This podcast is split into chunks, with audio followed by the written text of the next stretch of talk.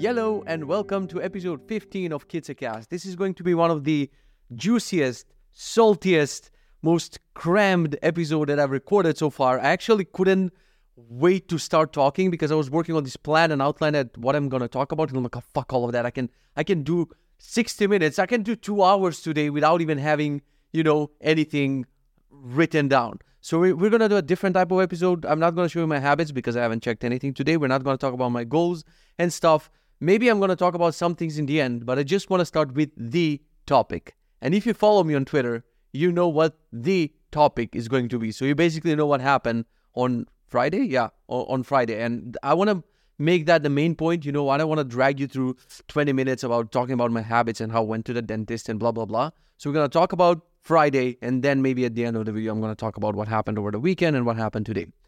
So, Friday, we're talking with my brother in law, who's a designer, about some landing page designs, blah, blah, blah. And he sends me this website, which we're not going to name, just again, not to offend anyone and not to anyone to think some things, not anyone to feel any feelings, God forbid. So let's just say we found this website and he sends me the website and he sends me another website and he's like, man, this other website is so original, it's so nice, but you know, this other design is so, so, how, how to say it, like played out at this point. And I click it and it's that classic design. I call it the purple gradient vomit design. You've seen a bunch of these. Turns out, for most of them, there's like one designer studio who's making most of them. So basically, you cannot see the difference. They just change a couple of colors, but all the buttons and everything is more more or less the same. There's no creativity, and they all stem from Linear. So Linear.com started this trend, and then you know people kind of forked it, copied it, whatever you call it, without this, without you know offending designers or whatever. And now it, it's gotten repetitive. So anyway, I start scrolling this website, and I didn't record my initial reaction, but honestly, my reaction was I play with the effects, and I'm like, oh god, like it's First time when you see it, when I saw linear.com, my mind was blown. But then designers caught this disease called linearitis, right? That they started copying it. And once you see it, every third fucking website has the same thing. The borders are going like this. When you hover over a button, you have some gradient thingy going like this. The sections are glowing in some annoying fucking ass purple. There's some video animations that have nothing to do with the content.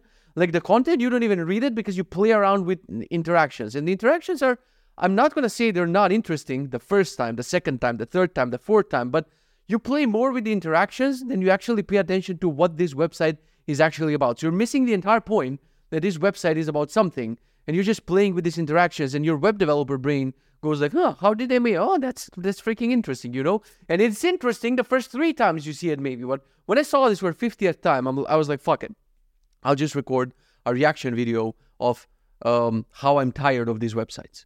So I just start screen recording. I put myself on the side. I'll link the video. It's probably in the description or in a pinned comment. And I just scroll through the website and I don't say anything, dude. I don't I didn't say anything offensive. I didn't I literally don't use words in the video. So I just scroll, I play with the website, and from time to time I turn to the camera and I'll try to replicate my face, even though I'm laughing now, so it's hard.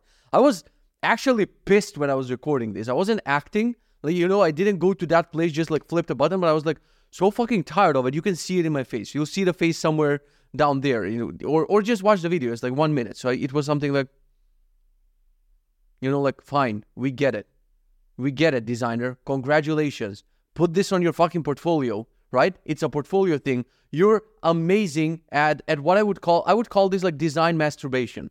Good job. You're amazing at design masturbation. You can throw in all the techniques that you've learned in the last few years, even though you're copying for the next website and the next website and all look the same. But congratulate yourself the end result doesn't achieve the final goal. A landing page is there to sell a product. So basically, people will tinker around, play with, get overwhelmed with too many effects, and someone someone called this the firework effect or whatever. It's like, wait, you know, fireworks once, two times, it's fine, but when you get like poof, poof, and things exploding, you you get overwhelmed, you miss the entire point, and you close the thing. So anyway, I record this video, I posted, and boy, did it hit a nerve. Did it hit a freaking nerve? It got to um, four, I think, million impressions. And it got to, it led to a lot of pissed off designers. So it led to a lot of people agreeing with me. It had like 4,000 likes. It had, I don't know how many retweets. And it had a lot of comments saying, finally, man, you said what all of us have been thinking. Because like Pieter Levels have been mentioning this for a while. He's so tired of these fucking overdone websites. Some of them cost 20 to 50,000 euros for this landing page. You're absolutely out of your mind if you pay that much money.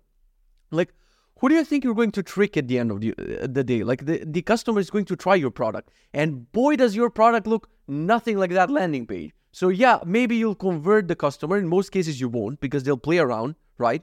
And at the end of the day, they'll try the product and they'll be like, oh, well, this is not what you are selling. So, bye bye. So, what is the fucking point? Anyway, with this reaction video, I didn't want to say any of this. I didn't want to, like, I didn't do a critique. I didn't give anyone feedback. I just expressed my fucking feelings. What about, we want freedom of speech. I want to be able to say whatever I want. And then, you know, people are like, thanks God, man. Elon came here and took over Twitter, and now we can say whatever we want. Oh, what, what did he say? No, well, well, well, you cannot say that because it offends. So they want freedom of, of speech unless they offend themselves by it. So the point is, again, I did. This was the caption of the tweet. I am so fucking tired of these landing pages. And honestly, I feel sorry that I picked that random page, and I would have felt sorry if I picked the other copies. Like there's a list. I think Max, one of the biggest Twitter trolls, is keeping a list of this Linearitis website. I think there's even a landing page called Linears, Linears with an S dot com or whatever, which shows all of the copies from Linear over the times. And I could have picked any of them. I didn't want to bash on this particular. Uh, ironically, I don't even know what the company is even about. Like, I've been messing with tweeting at them and they tweeting at me and me with the landing page and they made uh, uh another whatever happened. I still don't know what the fuck are they doing. That's the funniest bit. So I felt sorry that these particular people got into this mess, even though I'm not sorry because I got them like hundreds of thousands of, of visitors on their website. But it, that was not my intention. It was not my intention to give feedback. It was not my intention to give someone an honest critique about how they should improve a landing page. Dude, I just expressed my fucking feelings. If you go search on Twitter for I hate X or I uh, I am tired of X, where X is anything, oranges, Trump, well, those are the same things. He's orange. Whatever. People are like, oh, I'm so tired of Apple. Does that mean you gotta write a fucking personal letter to Tim Cook and be like, hey, Timmy, I don't mean to say that I'm tired of Apple. I just wanted to say that the way that Android is like, no, Fuck that. Not everything that you say has to be backed up with 30,000 apologies and justifications. Sometimes you go on Twitter and you're like, God damn it, I'm tired of all these people drinking from Stanley Cups, right? I am, because this is not a Stanley Cup. But you can express your feelings however you want. And some people were like, this is not a way to give um, feedback. Motherfucker, I'm not giving feedback. I'm just saying I'm tired of something. I can be tired of something. And if you don't like my opinion, if you don't care about my opinions, you can just scroll by. But, but, but, but. So we have all of these people who supported me. They were like ha ha ha's and crying emojis, crying laughing emojis. Well, they were crying emojis from designers. But there were a lot of people who supported me, and then there were people like, you cannot say that. That's someone else's work. That's some honest work. And every time I hover the bio, it says designer or design lead. it, it was so freaking funny. I didn't know that they are so easily triggered, dude. And if you know me, I double down. So until now, I was talking about web development sucks. Like I'm lit- one of the rare people on Twitter who doesn't suck up and just tells it to people how it is. I would have had way more followers, dude, if I had a Twitter strategy. If I was trying to please everyone and tell people, oh, like I, I was beefing with coffee snobs, which is most web developers. They have 15 machines in their kitchen for making coffee. And at the end of the day, it tastes very similar to my instant coffee, but it kind of hurts them, you know? Like I, I read this freaking, um, it was in a podcast, something from old Stoicism or whatever. It said, if you are offended by something, 50% of it, it's your fault. Like you're handshaking the person who's talking about this. And you're like, well, yeah, you're kind of right. Because if you knew that something is as the way it is, and someone else tells you, hey, it's not like that. Like if you knew, hey, my design skills and my landing page is fucking amazing. If someone comes and says it's not, if you really believe that, you would not give a fuck. You wouldn't even react. You wouldn't even comment. But because deep down, you know that you copied linear and you know that you're actually not original. Maybe you invented new hover effects or whatever, and you, you spend like weeks on tweaking those for no reason. But deep down, you know that why you take offense part of what I'm saying is true, right? So now let's turn the ball a little bit towards me, just not to be that I'm continuing to bash or whatever. I'm just explaining the situation. So from like years that I had Twitter, I don't know how many years I have Twitter. I've gotten into a lot of Twitter fights when I was sharing opinions and stuff. So I, have gotten myself in a lot of heat. If you know me, so sometimes you know, I would just express an opinion and it would be at the bad time or whatever. Like one time I was like, I, I had no idea. Like, I swear to God, I had no idea who Jordan Peterson is. What are his opinion? What does he do? I'm just a fucking moron who would hear a book somewhere, st- downloads it on Audible, plays it on 2.3 speed. Just bl- like I had a period where I was just blasting through audiobooks. And I had that period, I remember I was taking a break from Twitter. I wasn't reading, I don't read the news, I don't watch the news, I don't do anything. And I remember like half of that fucking book, man, I was listening on Audible, I was at the beach. Like half of it just went past by. I don't even know what the fuck is like this guy's explaining things, but in a very complex and grandiose way. So I didn't agree with him on a lot of things, but there was this chapter about his daughter, um, something about her sickness and the way he was struggling with her sickness and blah blah blah. And I remember that part. I don't know, like I'm a I'm a sensitive person, you know. Even though I may seem tough and whatever, like play me any fucking movie, dude. A dog dies, something happens to a kid, whatever. Instant waterfalls. Like I'm I'm a crier basically at things. So I, I have this, you know, like any touchy feely story can make me real about it. So I when I heard that about Jordan Peterson's daughter, I'm like, man, that's a hard life. And you know, when I have kids one day, if that happens, like that probably sucks. And I just tweeted, man, this book, you know, makes me feel feelings, whatever, whatever. And you know, I one hour later opened my DMs and and people are like, man, delete this. What the fuck? You're saying this at the wrong time. Do you know who Jordan Peterson is? And I just Googled Jordan Peterson and he was in the news for something. And I'm like, oh, fuck. Oh, god damn it. And then I opened Twitter and everyone's like, so you share all of his opinions?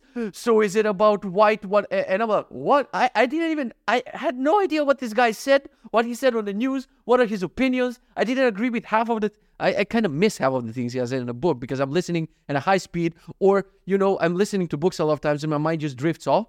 But people on Twitter, they can find a way to turn this and twist it and be like, ah, so you're basically this and that, and they'll label you, and you're like, no, I just said that this chapter of the fucking book made me emotional. But the mistakes that I was doing then and in the past, I would get into fights with people. Like I would go into replies and try to defend myself. The point is, with these fucking trolls, like they know they're taking something out of context just to poke at you, and they will succeed in poking at you if you actually fall and start replying to their comments. So I remember it was windy at the beach, and dude, I had back pain for days after that because instead of enjoying the beach and just swimming and whatever, I was just sitting with, you know, lying down on my stomach on Twitter or my phone, just arguing with people that I even forgot about the wind and everything. And then for a couple of days, my back hurt. So I still remember that like traumatic experience for me just trying to defend myself online. And that was in, I don't know, 2018, 2019, whatever. No, it was before that, 2018 probably. And since then, I've been trying to reduce the amount of time I just reply to people who don't agree with my tweet. You don't agree with my tweet? I need to justify myself to you. Like, fuck off. There's a block button, there's a mute button, there's a scroll. I'm assuming there's a scroll wheel on your mouse. If you don't agree with something, go fuck yourself. Scroll past my tweet. Bye. Hey, you don't agree with me? I have a, I have only a single question. Who is the singer of the song Chandelier? Sia. So I learned that and I kind of mastered because I, you know, when your following grows and you see something, eventually at some threshold of followers, like everything becomes polarizing because the more people you have, like the, the bigger the chance that people are going to have a split opinion. If you tweet, I like onions with three followers, most of them would like follow, most, most of them would like followers. most of them would like or dislike onions, whatever. But the more you have, the more there's a chance there's going to be a split. And Twitter got into this bad habit, especially like a couple of years ago with the cancellation and everything. Like everything that you said, if you're like, uh, I like purple, and people are like, so what does that mean? Or we'd be like, I like broccoli, and people are like, oh, is that because um because it's green? Do you know what green symbolized in the Second World War? The the color green, or uh, do you like broccoli because you secretly hate the Irish because of Saint? And you're like, what the fuck? Like, Twitter was like that, and this situation with the designers like reminded me of Twitter back in the day. I'm like, oh, so so these people are not gone. They, they take something and they'll just, oh, well, did you mean this and that? No, motherfucker. I meant what I said in the freaking tweet. That I'm just, I, personally, me, am tired of these motherfucking landing pages.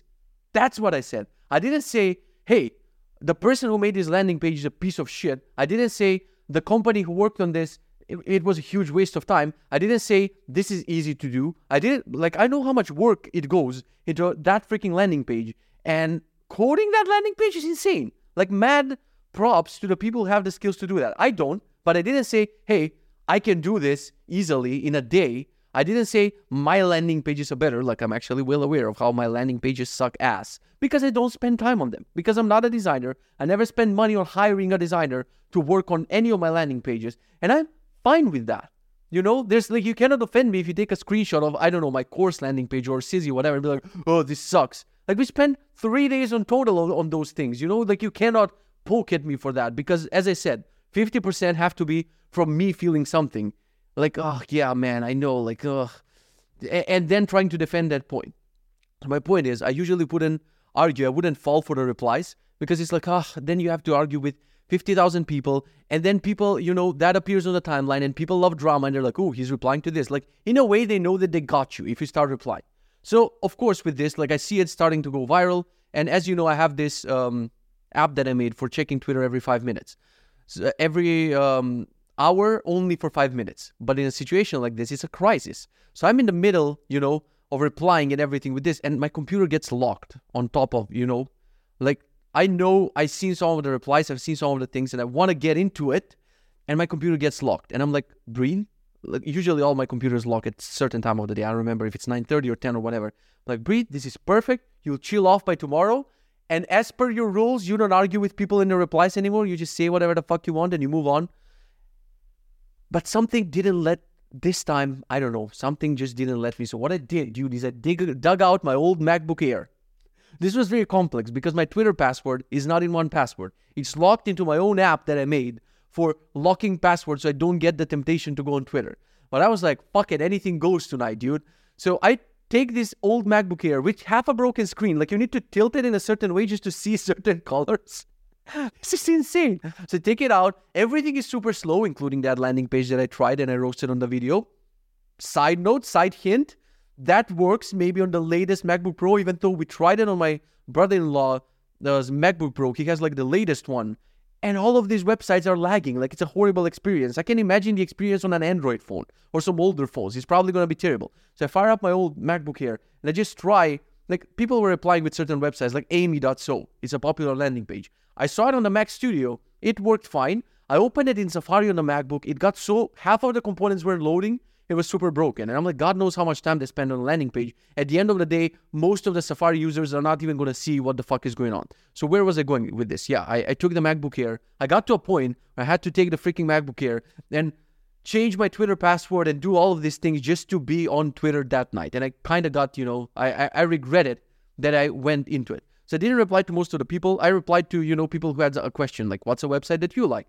And there's plenty of websites that I like as a landing page. They're not mine. I would not say like, oh, look, like I have maybe um Twizzle.app is um a landing page that I'm proud of because I actually spent some time thinking about it. It's super minimalistic and it's you know it's like one loading animation and a couple of things and people have loved it in the past and they actually share Twizzle because they're like, oh wow, this is a cool landing page with the Easter egg and everything. I'm not saying it's a masterpiece of design, but that's like one thing that I've thought about. And as a developer, I figured out a way to make it in, to make it interesting, interactive. But that was not the point. In replies, I wanted to say I love certain landing pages. It's not like I hate all of the landing pages. Like for example, Notion, Coda, or Cal.com, or a bunch of these other Raycast, Raycast similar to Vercel and this Linearitis, Purple Vomit, but I like landing pages where um, they basically find branding and they basically um, associate the uh, the landing page has some connection with the actual product. For example, linear. Like linear, yes, it has all of these fancy elements and whatever, but guess what? It matches the product one to one. Like the linear app is fucking amazing. Like everything, I, I was a linear hater for so long because I hate popular things, right? And I made my own Coda setup for, you know, tasks and whatever, so I never needed something like linear. But for one project, I had two contractors for Benji, and I was like, let's use linear. And the first time I used it, I was hesitant, but then the, the amount of time these fuckers have spent on polishing every detail, every menu, every right click, I know how much work goes into that. So basically, when they sell you something on a landing page, you know you know that you're getting that exact same thing in the product. And for all of these purple vomit gradient whatever things, you don't get that. You get a fancy landing page that, that's like super bloated with all the things the designer has learned, and then the product has nothing to do with it. And the product is super lame, doesn't have animations, is not polished, and usually you're disappointed. This is the case in 99% of the cases. I'm to close the window because I'm freezing. Yeah, so where where did I want to go with this when I said I wanted to to turn the ball on me? Because you know, I told you that in this podcast, I'm not gonna, you know, my goal with the podcast is not not with this episode, but in general, is to tell you about my honest feelings and honest experiences and everything that I'm going through. So I'm not gonna tell you, you know, this sugar coated story about what happened on Friday and how uh, I was amazing and I went viral and I stood on top of every. Like I, I don't want the story to come out that way. I want to tell you about my real feelings. So I'm going through the replies. I'm replying to like people are trolling and they're memeing my face and whatever. That was funny to me. And I answered some questions and stuff. But there was like one reply. It was the only reply that actually triggered me. Because why did it trigger me? Why why did I want why did I go to the MacBook and I was like thinking of things and I even got into a reply, you know, fight, let's call it, with this guy that eventually I realized, oh fuck, you broke your own rule. You don't stoop down to the level of trolls. You don't stoop down to the people who are bashing you, especially saying things that they don't know if they're like that or not because eventually you'll end up like them. But I, I, broke my own rule. I regret it. At the end of the day, you know, the person was, uh, I, I would call it rude in a way. So I'm like, if somebody is fucking rude to your face, like on the street, you wouldn't want to see this person tomorrow, right? So at the end of the day, I blocked this person. I don't want them in my mentions anywhere. But why, why was the reply? What was the 50% of, you know, um, of the offense agreement that actually triggered me? Is that something, um, I, I don't know what was the reply like, but it was something like, at the end of the day, this fucking site is awesome, and you're a web developer who sells a mediocre course that doesn't teach, will never teach your students about making a landing page like this. Now, now first of all, guy, my course is not about making landing pages. Uh, you don't, right? I didn't make a course on how to make amazing landing pages. And it, I'm pretty sure that if I went into landing page development, which I wanted a lot of times in my career, I wanted to leave everything and just make a tool for making landing pages. And if I spend like years on that, then you can criticize me about landing pages. If you're like, oh, this guy put so much effort, and at the end of the day, his landing pages suck, then we can talk about it. But when I spend like two days on making a landing page, like for the course, I literally sat down and first time I used Tailwind in my life, I used ChatGPT to generate that boat which has two faces. Like I'm aware that the mascot for Zero to Ship has fucking two two faces, you know. So I'm aware that I didn't spend time of this, and I'm aware that the end result is like, eh, whatever. But my point is, the, the reason why I started replying to this guy, like he said, at the end of the year, you're a web developer selling a mediocre course. And I'm like, how dare you? And, and, and trust me, when you get into that mood, there's something in you that knows that part of that is kind of true. So, first of all, I didn't like because I've achieved so many things. I've done so many things. My main product is a browser for developers, which thousands of developers use. They praise it, they use it as their main work tool. So, I'm my main thing is I'm making a tool that in a way helps developers' lives and makes them work faster and better and whatever. So that's like the main thing. Second thing is I'm a conference speaker. I am doing React Academy workshops. I'm now I'm working on Benji, which is a life OS which helps people get fit, get their habits and goals done and blah blah blah and all of these things. So the last thing I want to be associated with is a fucking course. But then I realized in my bio, because I want sales, the first link that I had is zero to ship. So you know that association, I'm like, oh fuck. Like I was kind of pissed, pissed at myself. Like I've been working for so many years and I still I fuck things up in a way that people still don't know everything that I've made and everything that I've worked on. And you know, like there was so little said at that tweet, but when you have things piling up in you, and as you can see in the previous like 14 days, um, I've been expressing my feelings about work and how something always happens and I have to go to the dentist and da da da da. So I'm not happy with my work ethic and I'm not happy with like the previous two, like since COVID, everything has been a freaking roller coaster regarding work. I feel like before that, I was this machine focused on Sizzy I started working on Gling. Then I started working on too many things at once. COVID happened. My legs started hurting. And I felt like everything went downfall. So I've been struggling with many emotions that I'm not sitting down to to write them down and to properly, you know, deconstruct them. I'm not doing therapy right now. I'm not doing anything to break down what am I thinking and where do I want to go in life. I just go, you know? Like it's like um I'm tumbling down and I don't stop. And anytime I say, hey, let's stop and think like what the fuck am i doing like why am i doing a course why am i doing so many products why do I, what's the most important thing i'm like yeah but that's gonna be a loss of a day so let me just continue working for today and i'll just you know let's think about it tomorrow so this let's think about it tomorrow piles up and you have thoughts and you have feelings and there's someone saying something there's another person saying something you pretend and you're like oh i don't care what they said and i don't care but it piles up it piles up it piles up so i think this reply was just the straw that bro- broke the camel's back it wasn't about me getting mad at that I've gotten way worse things you on Twitter than this freaking reply. But I think this was the thing that opened the box for me of like emotions and everything I've been holding within me. It's like, I'm 31, dude. What the fuck am I doing with my life? I know a lot of people would be happy with my accomplishments and everything I've achieved so far. Like I bought this freaking ass house this year, which was on top of my list, and I posted it on Twitter, and everyone complimented it, and everyone was like, "Holy shit, this is a dream house," and yada yada yada. But you know your boy, deeper issues, right? And not happy with anything, not happy where I am in life, constantly googling rapper's age or that actor's age. Oh, motherfucking Ed Sheeran is 31, and by then he did this and like I'm constantly doing bad comparisons, and I feel bad about myself. I know that is my fault but you know, like this reply and every like it just unboxed a lot of feelings that I had in me. And I was like, holy shit, like I need to do therapy again. I need to get my shit together. I'm just afraid that when I went in that direction once, you know, when I worked with that uh, business coach that I hired, I still remember his name, Tony, that told me just keep following yourself. Like I start losing myself more uh, when I start overthinking, what am I doing and why am I doing it, and by when do I want to have cer- certain thing finished, and yada yada yada. So basically, 50% of the offense was mine because, like, I didn't care about most of the other replies. You like it, you dislike it, you agree, or dis- this just triggered a lot of thoughts in me that I haven't processed them properly by myself, you know?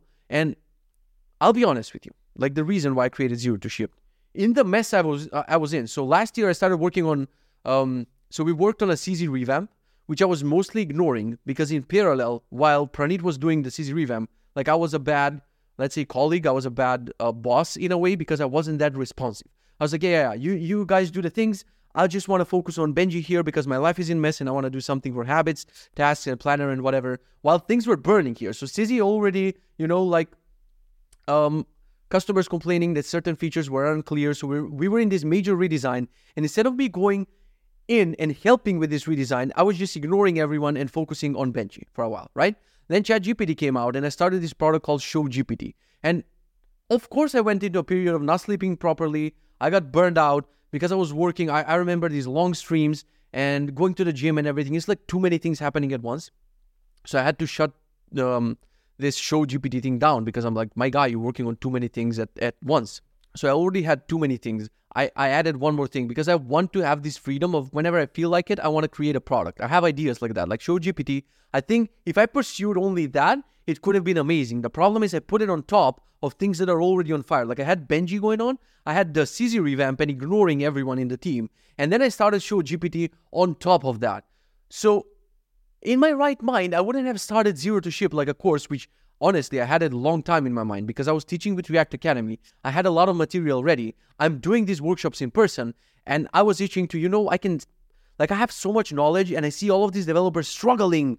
Dude, there's so many full stack developers that cannot choose a stack that at some point I got pissed enough that I'm like, man, take these six technologies that I'm teaching in the course, and you can start making your own startup and you can start making money. So it was anger combined with I needed money because the way to increase um, the money in Sizzy is a very long route for me. Like I need to work on marketing. I need to work on, ironically, on a landing page. The landing page of Sizzy was made by Pranit, tweaked by me. We both tried to do something, but the end result is not a landing page that sells. it's it's not a good land. It's an okay landing page, but it's nothing special, and it doesn't even cover most of the things that we have in Sizzy. So, in order to increase revenue in any of my other products like Sizzy, I would need to do a lot of work like customer interviews and doing the landing page and optimizing and numbers. And we went that route throughout the years and I just got burned out. Like that's not my quality. What am I good at is inventing products, inventing features, and then I just want to offload it to someone else. If I only had a partner to be like, hey, dude, just take it from here. Go market this, sell this. I don't want to bother with that. So I was at a period we were hiring Mixpanel experts and people who are doing analytics, and I was trying to get involved in that, like which buttons are people clicking on and I got burned out and I didn't want to see Sizzy anymore. I'm like, no, I just, I fuck it, like whatever. I, I cannot deal with that shit. So in order to increase the money in Sizzy, it's a longer route. There's so many optimizations. There's so many analytics. There's so many things. Let me shut off my watch. There's so many things that we need to do that that seemed like a very long route. Then we had Benji, which I was struggling with the pricing. Like, what do I want Benji to be? Do I want it to be a free app? Do I want it to be a paid app? Like, I did, I, I was not sure because as I mentioned before, we have Facebook, TikTok, Twitter, YouTube, all of Reddit all of these people being super addictive and pulling people one way. So I really wanted to make something. You know, I'm tired of you need to pay a subscription for a fasting app. You need to pay something for a food logging app. You need to pay a subscription for a to-do app, for a planner. And at the end of the day, I was like, I could just code all of this, pack it into a Life OS, and just give it to people. But I wasn't sure do I want it free, do I want it paid? And without a landing page, without explaining exactly what it is, and without spending a lot of time on polishing all the features added in Benji, there's no way it's going to bring money, especially with an unclear strategy. So the only thing I did in Benji is after the course, I added like a believer plan, meaning, hey, this product is not polished yet, but I'm planning to go all in on it. I can't wait to clear everything off my plate and go in all in on Benji. So if you believe in that, you can subscribe to the believer plan. But that was optional, right? People still use it for free. And it blows my mind that even now, like I go on Slack and I see a couple of purchases, even though Benji is free, people still buy the believer plan to to basically support the product. However, all of these products they they require Benji, Sizzy, Glink, whatever it is, a lot of work to get to money. And we were planning to get the house. There's like a lot of expenses. The kid was on the way and everything. And I was like, well, buddy, even you are in all of this mess. Now is the time to make a course. And fuck it, I didn't. I was not in the right place to be like, you know what? My slate is clear. I can go ahead and just like these other people who are creating courses, keep in mind, everyone who's created a course, whether it's on CSS, React, whatever, they just had that as their main focus for probably a year. So what I decided is like, fuck it, I'll launch this in a day. So I decided I'm gonna make a landing page, and I haven't even started recording the course. Nothing. I was like, the quickest way to make money is starting pre-sales of a course. I'm gonna um, start with a silly price. I think the first price was, let me check. The first price was 99 because I was afraid, like, will it sell? Will it not sell? I sat down. I never used Tailwind in my life. I wanted to try it because people wouldn't shut the fuck up about it. So I was like, fine, I'll try Tailwind. I made this landing page um, in a day and I tweeted out. Maybe it took like two days until I tweeted it out, but most of it was done in a day. I did the mascot with Midjourney or whatever, and the next day I tweeted, "Hey, I'm finally gonna teach you how I make." Because literally the stack I'm using is not something invented. If I really wanted to push now, now here's where I draw the line. Like I still wanted to be honest.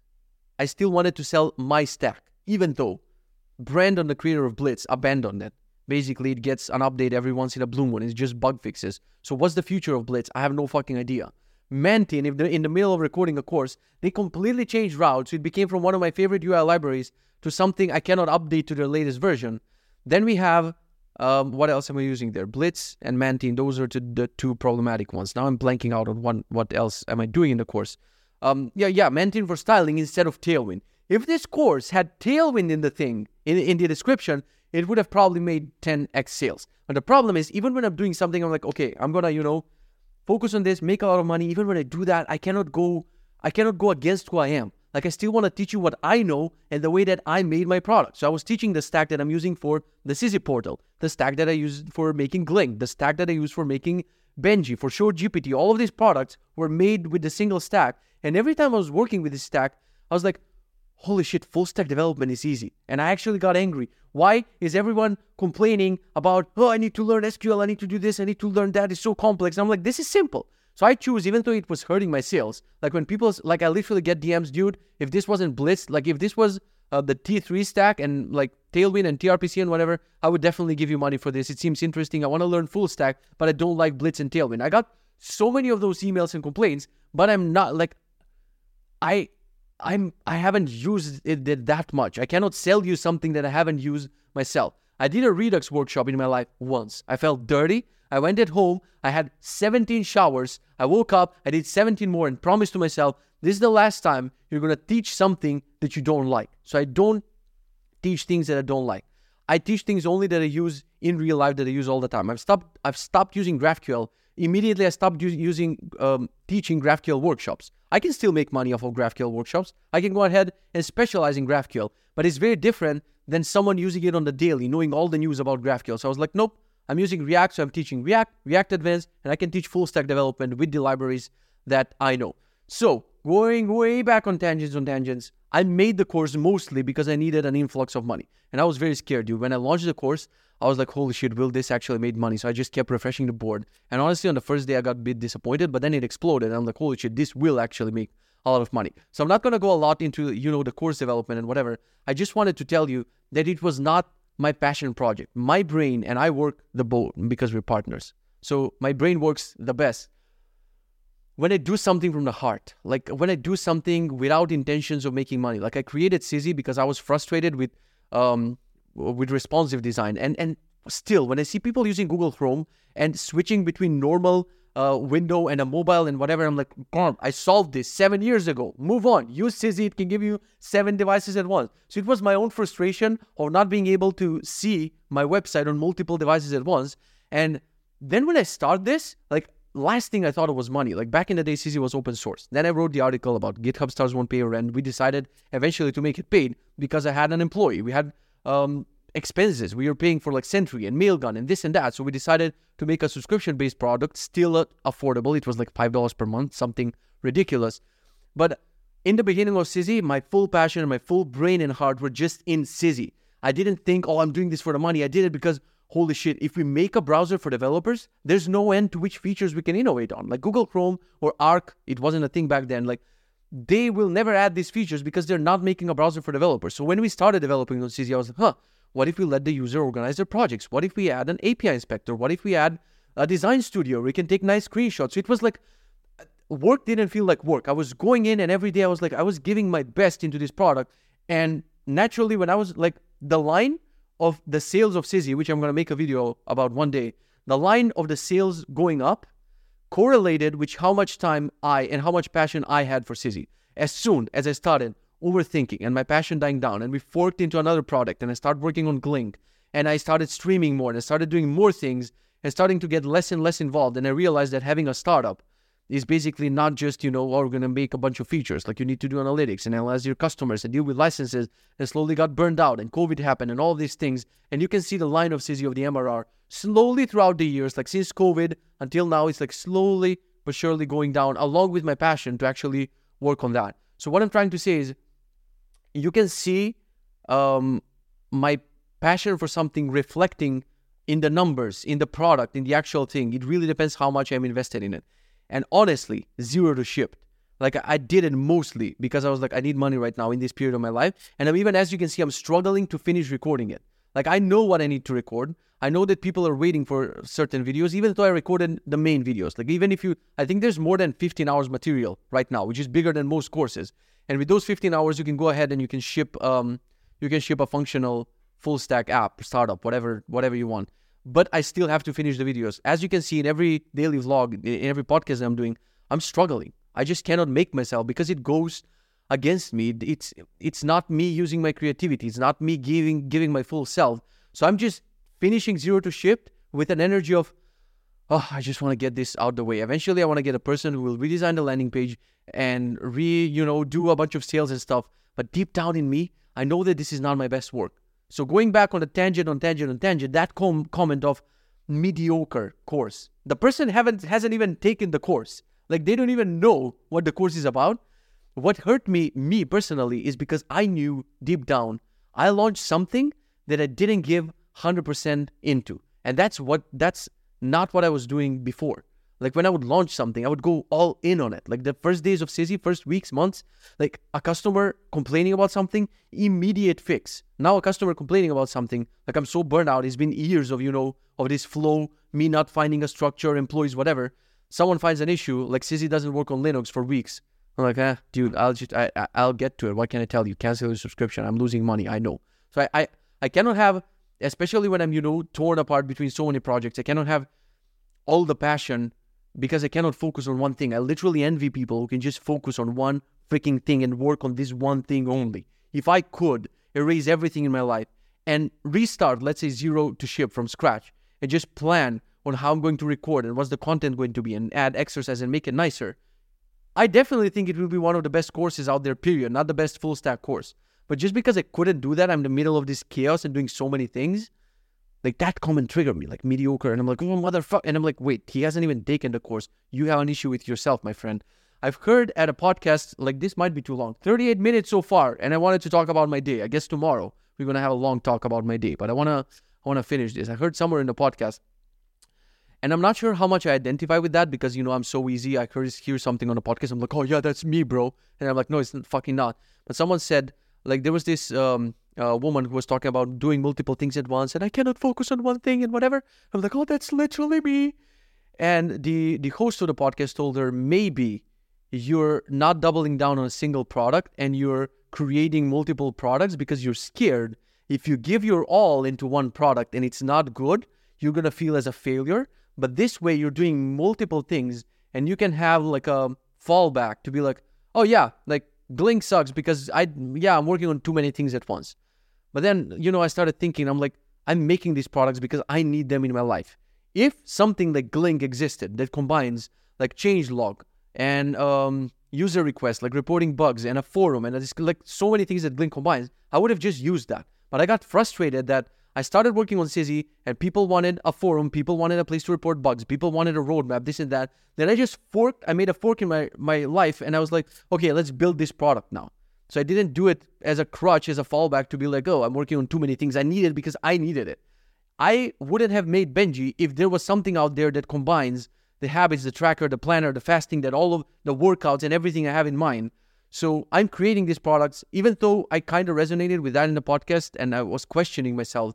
The end result is not true. I'm not creating multiple products because um, I want to, you know, have an escape and be like, oh yeah, Sizzy doesn't work on Linux because I don't have time right now, you know? Like eventually I feel guilty. I feel all of these comments. Like I tweeted something about uh, Arc's updates, like which is silly and impressive to me at the same time. And I really meant it. And, I'm still using Arc. People think just because I'm uh, making a browser that I hate other browsers, I use Arc for browsing because it's better than the other browsers for browsing. I use Sizzy for development because I made a browser for development. It makes sense for development. But anytime I say something about Arc, people are like, oh, he's probably salty because you code the competitors. And we're not competitors. This is a browser for developers. This is a browser for browsing. So I said, uh, Arc has mastered the ability to ship nothing, but still in nothing meaningful, but in their change log to make it seem like something big. So when I said that, like someone replied to me, yeah, and we haven't seen a Sizzy update in last six months. Slice right here. I'm like, doctors start operating because this guy sliced me. It was 100% true. I didn't get triggered. I just, I, literally liked his comment. And I'm like, God damn, that's actually true. Doesn't mean that I'll stop. Sh- it's not shitting on Arc. I was just expressing an opinion. I literally said I'm impressed and it's a lesson for us how we can market products by taking a line, like literally, usually with uh, all the products that I've made, like Benji, Sizzy, and Glink. We would ship something amazing, and I would just write a line in a change log, and I would be like, we did, like, I don't know, Benji has um, cold plunge and sauna tracking now. Dude, if Arc made that, there would be videos, vlogs from, hey guys, he's the CEO, and I'm here in New York doing a cold plunge, and what, like they mastered and even for the smaller things, like we would put shit of small things at the end of the Sizzy change log. What Arc does is they'll ship like one change and then a bunch of bug fixes. But those bug fixes, they put them in like with big images and thumbnails and they credit the developers. So basically, a lot of things that I wanted to do, I just never had the time to do it. So again, I'm taking you back to that agreement. If I got offended by this comment, it's because I know I didn't get offended, but I know deep down that that's how I want to do change logs. Like we spend eight to nine months working on Sizzy um, on a new revamp. And at this point, I'm just throwing numbers. One time I'll say six, one time I'll say eight, nine. I don't know. Maybe it was a fucking year. And we didn't even tweet about it. If you go to the Sizzy account on Twitter, it's dead because I've given up on you know maintaining multiple things in my life. I cannot be uh, the customer support and the social media manager and the marketer and like whenever there's something new in my products, maybe eventually I'll tweet on my own Twitter. But I know in order to run a startup, you have to have an active social media account. You have to have a person, which I had at some point, writing the change logs, writing the the docs, the help center, the whatever, in order to do things properly. So I can easily get salty, you know, and I'm like, oh, this fucker shipping nothing, but actually writing big change logs because I realize, oh, I need to do that for my own product. And at the end of the day, I need to ship an update because Sizzy doesn't work on Linux. So this is a very interesting thing, you know, when you get offended, there's something true in that that actually offends you. So the difference is like I'm good at Emineming myself, and this is something that I think Gary Vee started using as a as a verb. If you've seen the Eight Mile movie, when there's a rap battle, like Eminem grabs the mic first and he says all the bad shit about him. He's like, I live with my mom in a trailer and I'm white trash and this and that, blah blah blah. And then he throws the mic and he says, Tell this motherfucker something they don't know about me, right? And the other guy, the the the Falcon, Anthony Mackie, Mackie, I don't know what is his his surname. Um, basically, he he doesn't know what to say because like Eminem said all the bad he's very aware of all the bad things. This is why I like doing this podcast. I'm basically Emineming myself. I'm telling you about all of my failures. I, I didn't hide like I wanted to talk more about the landing page, you know, and about the Twitter backlash and whatever. I ended up talking about me and my faults and what do I hate about myself and going deep and introspecting my thoughts and giving you, serving them right here without sugarcoating anything that, oh man, I went viral and I feel amazing and I could have lied to you. I literally like on Saturday, I didn't sleep enough and I woke up nervous because it feels like everyone's at your neck, like the entire fucking internet. Even though I feel like most people were, on my side and more people most people were supporting me. You know your boy, just hyper focusing on a couple of people not supporting you, thinking of starting arguments and replies. I didn't reply to a lot of the tweets, but still my Saturday was kind of ruined. It was honestly kind of shit. Like I didn't want people I didn't want to come on this podcast and be like, oh, this weekend was awesome, man. Like I said this thing about designers and I pissed them. I didn't even enjoy that some people got pissed off. I mean, at the end of the day, it's their fault because what are you mad at? You think that if you just spend 20 million hours in Figma, everyone is going to like their design? Like the the argument that I hate the most is when someone says, um, you cannot say that that was made by humans. Guess what else is made by humans? This, this, this screw, this, this straw, this, the case, which absolutely sucked. Everything around us is made by humans. Doesn't mean that when I say, oh, fuck this piece of shit IKEA table, I have to go write a letter to the IKEA creator. Dear sir, in a way to establish uh, future IKEA products, and I'm saying this in the most polite way, go fuck yourself. I'm not offending you. I can just express and be like, hey, I'm tired of this and I don't like that. It doesn't mean we have to write letters of feedback and criticism and whatever. And sometimes you can just express your opinion because guess what? Everything that you say that you hate and don't like is made by humans. Now, the fact that you found those humans, keep tagging them as a dick. Now, people are like, oh, bro, he's talking about you, right? Like, you want to see some drama at the end of the day. You don't care that something was made by humans. But that's one of the worst arguments because I didn't offend the humans. I didn't, I didn't say that this didn't take 20,000 hours, right? It takes a lot of time, it takes a lot of work. So what? At the end, like the conversion rates, it's proven the conversion rates for those websites are not good. And even if it converts, as I said before, people will try the product which doesn't look like a landing page and they'll leave eventually. Wow, that that that that was long, but it's gonna get longer. Yeah. So what I said about Emineming myself, I know my flaws. I'm openly talking about my flaws. Like when my when I was 99 point, I think I didn't reach 100, but it was 99.9 kilos. Let's say my family confronted me. I remember we were here in this hallway, and you know I was just sitting. You know those pictures of like a toddler just sitting with their hands on their back and just extending their stomach fully. There's always funny. You, you know that pose. It's only a grandpa and a toddler who does that.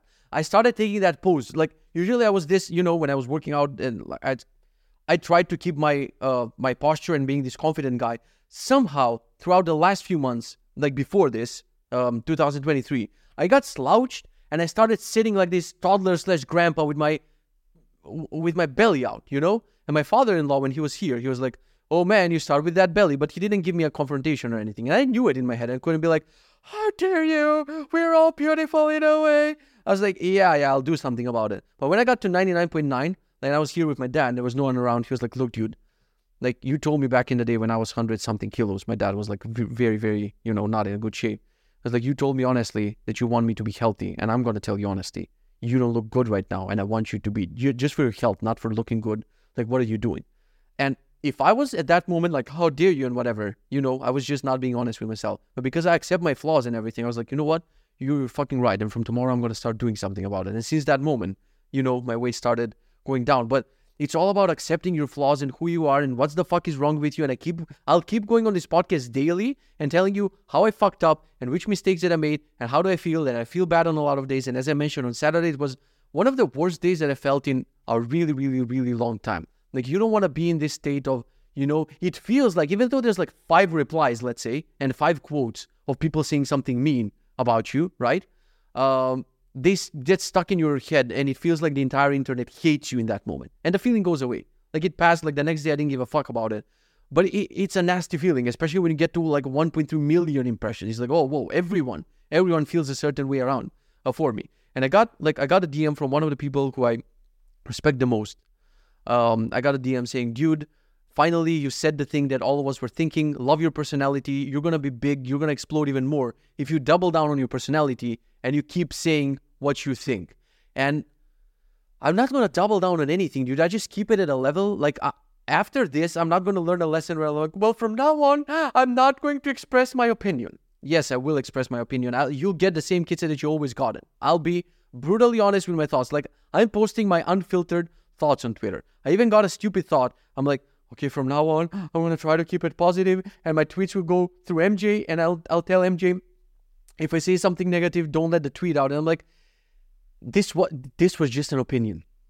And if and a lot of people were like, "Whoa, what is going on with design Twitter? I didn't know they were so soft." Like, it's not me who says that. There's a lot of replies who said, "Wow, so many people got offended for this for no reason. You just have an opinion. Kudos for to you for saying your opinion. So I'm not going to double down, increase on something because I don't like, I've never followed this metrics or trend and be like, oh, this got me that many views. So this time I'm to keep saying this. I would have started roasting landing pages if that was the case because people literally after this DM'd me, hey, can you roast our landing page? Because people are like, I got them traffic. I got them a lot of traffic and recognition. But even when I did that show like this week in web dev, I wanted to have a section like roasting and stuff. But at the end of the day, I, I don't want to do that. I know it's entertaining in a way, but this was not my attempt to roast a certain person or to roast their landing page. It was just an attempt to roast a trend in design that was happening for for three, four, five years at this point. And unfortunately, this one page was the straw that broke the camel's camel's the kids' back because I was like, oh, I'm so fucking tired of these landing pages. You know, I don't want to start a show where I start roasting. I got this comment in high school. I think we're gonna wrap this out around an hour, but I think it's a good topic, and I think I hope it's entertaining you, and you're learning maybe something. I don't fucking know. Let me know in the comments. You watched until here. I use uh, the the camel phrase two times. Just leave a camel along with your comment if you're planning to comment anyway. So what was I saying? Yeah, in um, basically, I get a lot of I get a lot of enjoyment from making people laugh at the end of the day. Like there's a couple of things that happened in high school that are still living rent free in my head forever. Like there was one teacher who, you know, when she saw me like giving a presentation or something, and I don't know, with my energy and my talking and making people laugh, she was like, dude, you're meant for a stage. That's what she, she said to me. You're not meant for whatever traditional thing, you are meant for a stage. And I feel like that for my entire life. Like I've been in a band. We've been doing gigs throughout Macedonia with the band. I like being on stage. I like getting praised by people for doing, you know, one of my talents, like whether it's guitar playing or whether it's um, I like doing my conference talks because I make people laugh. Like that, I stopped doing conference talks during the pandemic because I don't want to be on Zoom where someone's chewing on a sandwich. I want that, you know, um, audience feeling when everyone is like. So, so, I think I really love comedy in a way, but I don't have limits. Where the second, th- this is like the second high school situation that happened. Um, we were doing like an anonymous feedback for every classmate, and you would get a bunch of uh, feedback from your classmates, but it was anonymous. Like our our teacher was doing like an experiment or whatever. And a lot of the feedback that I got, like most of the feedback that I got is Kitze is fucking funny, Kitze is hilarious, cool. But also a lot of the comments ended that sentence or additionally said, um, he doesn't have limits and he can be mean at the expense of making other people laugh. And that's, I cannot neglect that. I've been like that since high school and I am like that now. I honestly, like when I made this video, like sometimes I even laugh at myself. Like I have a feeling like what's gonna go viral, what's not gonna go viral, depending on like if I rewatch it and it makes me laugh, I'm like, oh, this is some funny shit, you know? Like you're pretty aware when something is funny or not funny.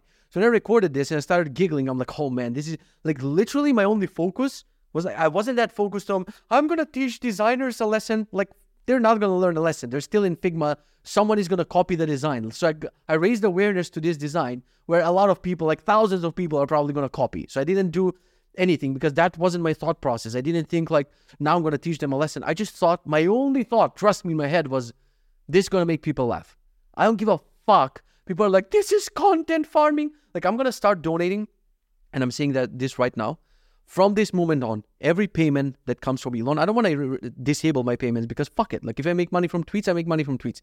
But from this moment on, every dollar that I get from my tweets goes to some charity, and I would like try to keep it in person like there's these local charities here and children's home and whatever. Like previously, I've gotten an Xbox and we took it to a children's home and it gave me a nice feeling because they didn't have a console and Xbox fucking sucks. You know, like for a lot of people, Xbox is amazing. It was a new Xbox. I don't like Xbox. I was like, I don't want to sell this. I gave it away to a children's home and it gave me warm, fuzzy feelings. They made me a little poster saying, thank you, kids, for the whatever. So from now on, I want to, you know, with the money that comes from Twitter, I just want to buy something for a children's home or for a place where I can see actual impact. Because when I send money for a donation online, like you feel scammed. You feel like, oh, the money is disappearing somewhere. Some mm. organization is going to do something with them. Whatever. Not to talk much about that. I don't give up. Do you think that, I don't know, 60 euros or 200 euros from Elon or what, whatever amount gets in the month, like it's going to change something in my life? Or the fact that, yes, this brought a lot of followers. If at the end of the day I get my followers at the expense of people getting, well, someone's always going to get offended but i wouldn't start to go in this negative way where i'm very conscious of this you know? I'm like oh well this is going to make people feel bad but fuck it i'm going to make money or going to make followers. I never thought like that. The only thought in my head is i want to make people laugh no matter what. So i feel like yes my twitter has been edu- educating educa- ed- ed- educative well i'm not going to say that word but i've posted a lot of hints and tips and tricks and lessons and apps and life hacks bunch of other shit. But I always try to make it funny. I unfortunately never think like whether this is gonna offend someone or not gonna offend someone, especially since freaking Twitter started get like a couple of years ago when the cancellation and everything started for everyone saying that they like iPhone or they like the color purple. How dare you not think?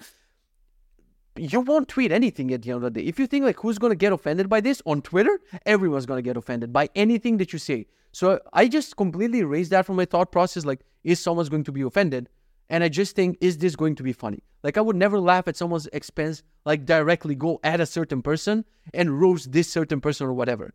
But that's my only thought process. That's what I wanted to say. The only thought that I have when I made this tweet is like, I want to make people laugh, period. And then I feel bad. I'm not the type of, I'm going to lie to you if I'm this cocky motherfucker who's like, oh, I don't care what anyone says and I don't care about the negative comments because afterwards I'm like, oh, fuck, man. I really didn't want to, you, you know, I didn't want to make people people feel bad but also designers, you know, be original. Hey, also designers, try something else. Hey, also designers, don't open Dribbble before you design something.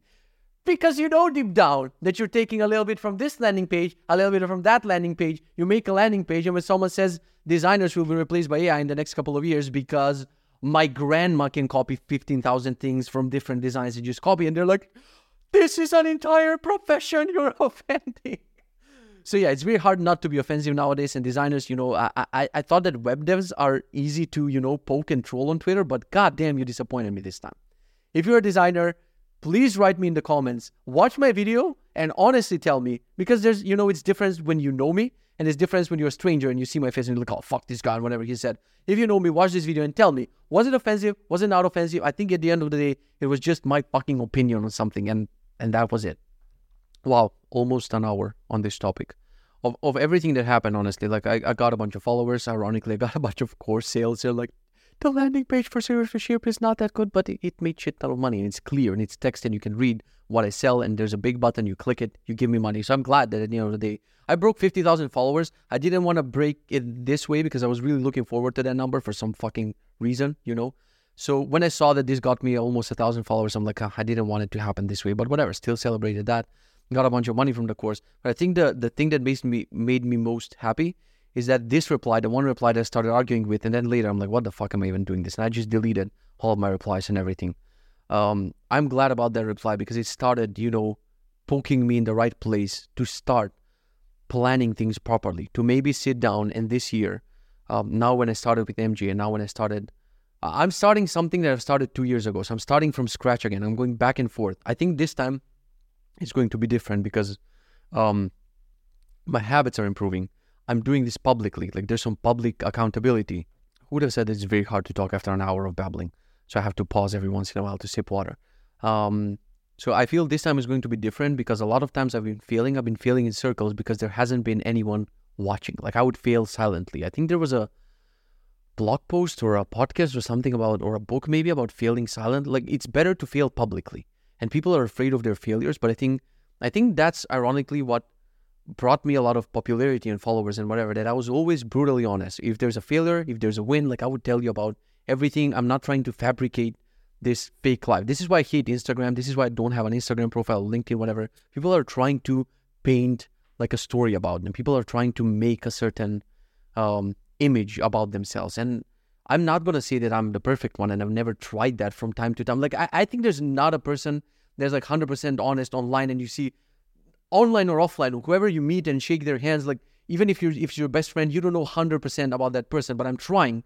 And I think Twitter is a way more honest place than Instagram. Like, I would never stand, you know, seeing just happy smiles and happy, like, oh, vacation, whatever we're doing. I don't, I don't believe in that shit. So I tried to keep it, uh, completely honest. And I think this time uh, my journey is going to be different. Even though I'm starting from scratch, like I changed assistants a couple of years ago, now I have an assistant again. I worked with with Shivam on the help center. I actually didn't like working with him. We had our differences. Uh, then I'm working with Shivam again. Uh, Praneet started another job. Now I emailed him. Here's another thing. I emailed him. I was like, hey man, Sizzy doesn't work on Linux. Do you wanna, um, you know, can can we maybe do something part time or on the weekends or whatever, will you help me or whatever? I don't know what's going to happen with that. We're going to see. So maybe I shouldn't, you know, maybe whatever happens with that, I shouldn't even talk about it publicly because I haven't asked Praneet. But I'll just tell you that from my side, I reached out. So it feels like I'm going in circles and maybe I'm making past mistakes and I should think about a new route or whatever.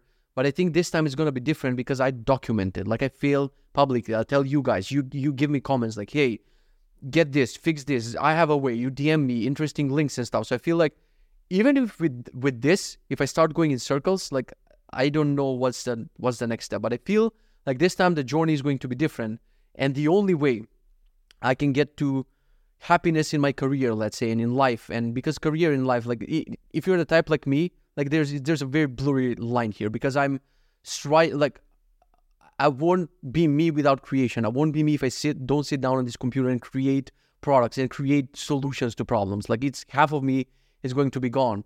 But um, what I what I was trying to say is, um, I don't know where my thought went. Fuck. Yes, I got there. So basically, in order to get to that place where I use my creativity to the max, and I don't, I'm not bothered with replying to every single customer and then doing small things and whatever. I think I am on the right path. Like I need to clear my plate that the rest of my day is only not recording a course. I'm not I'm looking forward to finishing that course, finding a person, if you're that person, contact me, who's gonna find a way to market it, to squeeze the maximum out of it, to make shit ton of money out of it. I'm gonna think three times before I start another course because I already have two in draft that I wanted to post. And I'm like, don't do that to yourself. You don't like recording course. Like it's not my strength. Like I don't like recording courses. I don't even like doing workshops to be honest at this point. Like I said, I'm gonna start doing workshops, and there's a link in the description if you want to buy a workshop ticket because I'll be doing workshops.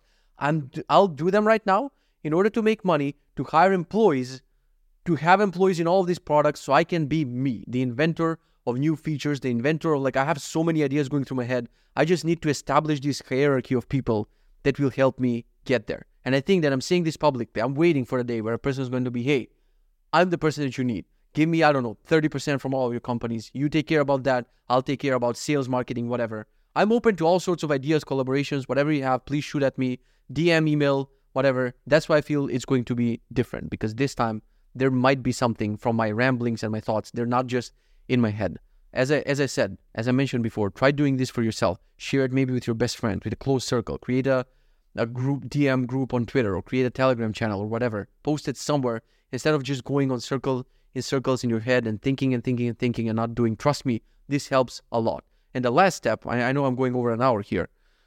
Uh, so people are complaining, no podcast in the weekend. Here's one hour on Monday, motherfuckers. Uh, the last thing that I definitely want to start again is uh, therapy. Like it's, it helped me a lot in the past. Like I, I got burned out. I, I need to discuss this as a separate topic. I think I've mentioned it. I'm not sure. Uh, I got burnt out on BetterHelp, which is like this platform, which it turned out is a huge scam. The people weren't even licensed. So a lot of times it felt like, you know, oh, this is a fucking scam. It doesn't work. But a lot of times I've spoken to like good therapists in the times when, um, during COVID, when I got anxiety and this and that, therapy was huge help to make you um, think in the right direction. A lot of people are intimidated. A lot of people are scared by therapists. Like, no, mm. they're gonna poke into my brain. Like, if your arm hurts, you're gonna go to the doctor, right? But if your brain hurts, and if you're like too many thoughts and too many ideas and this and that, people are scared to talk to someone. I think therapy is fucking awesome, and I just need to find. It's very hard to find outside of BetterHelp. This was like the solution on a plate. Like you hear it on a podcast, and you're like, fuck it, I'll sign up for this. But I still think I need to like it. It would be better to find some specialists outside of BetterHelp to just basically how I see a therapist is, is if you're intimidated. I think I've mentioned this on a podcast. It's like a coach who's going to listen to your thoughts and rambles, but unlike you guys in the comments who are going to leave a donut or a giraffe, they're going to give you a professional opinion on how to correct course of your thinking. It's nothing scary. They're not going to sit you down upside down like a bath and just take a baseball bat and just, you know, you don't even have to go in person. You don't have to sit on a bed like in the movies. It's literally a Zoom call. It feels like, like a lot of times I had like an, uh, I, I've been um, talking to like three, four therapists. I think I was just like with my assistants, like I would do it one, two weeks, and I'm like, ah, I'm not happy with this person. Let's go to the next one. And when they were older, I was like, oh, this feels like talking to my grandma. Literally, the difference is your grandma or your family or your mom, they're gonna try to to steer you in directions to think, to basically give them what you want. Like if you're talking about, I'm not sure about having kids or whatever, your mom and grandma, in a very political, nice way, they're going to try to correct you to be like, well, kids are the nicest thing that can happen. And a therapist can be like, well, what are your goals? What are your plans? Blah, blah, blah. So it's basically a very educated strategist who's going to help you correct your thinking. And I'm saying this even though I haven't been for like two and a half years. Like this task has been on my list to find a therapist again to discuss all of my things and issues because, dude, I have way too much on my plate. Like this brain is holding way too many things.